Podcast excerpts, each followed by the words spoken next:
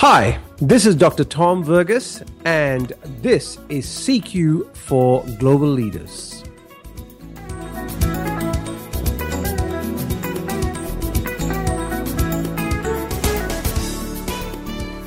In this segment, I'd like to explore the dimension of religious versus secular cultures.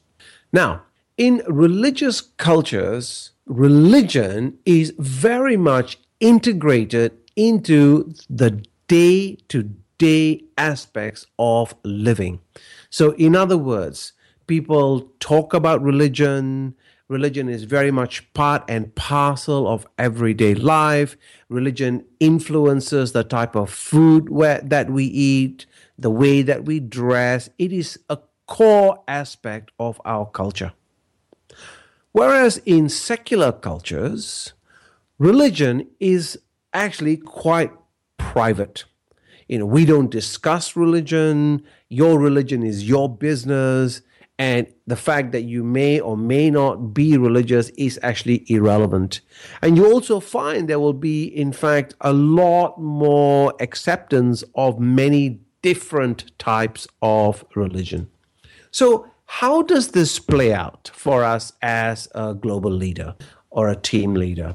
You need to be just conscious that if you're working in countries where religion is important, and let's just say pick up the Middle East, because as the Middle East, that region is quite religious, you need to be conscious, for instance, that during the month of Ramadan, people are fasting all day. So they don't drink and they don't eat. They start the day very early and you find that the working hours are much shorter because people need to go home to break the fast. So I think it's just being kind of conscious of those sort of things. Whereas in secular cultures, that doesn't come into effect. Types of food that's eaten, you know, kosher food, example, compared to cultures where it is irrelevant. I had a situation a few years ago where one of my clients wanted to have a conference and it was during the Chinese New Year. And the argument at that time was put up by saying, well, you know, what's the big deal? We just, they can just come over here, we'll do a conference. And the clients just did not seem to understand the significance of Chinese New Year for the Chinese until I said to them, look, it's like someone saying to you to attend a conference during Christmas. Would you want to do that? Of course, they said, no, Christmas is time spent with my family. I said, precisely. That's exactly what's happening over there. So we were able to therefore shift the dates. And of course, you understand when you are a global leader and look at all the multiple festivities, religious events across the world, sometimes it does become a juggle looking at how do we, in fact, deal with this. And I'm sure you realize that in the Middle East, the public holidays are obviously Friday, uh, the holy day, and Saturday. And then in other parts of the world, it's the weekend is Saturday and Sunday. And so, therefore, it's all around how do we kind of sometimes cater for this.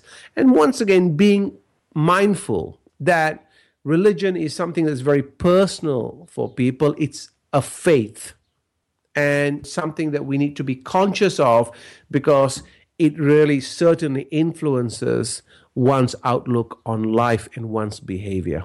So look at that continuum, plot yourself on where you see yourself on that continuum, and tune in for the next podcast where we will look at hierarchy and equality.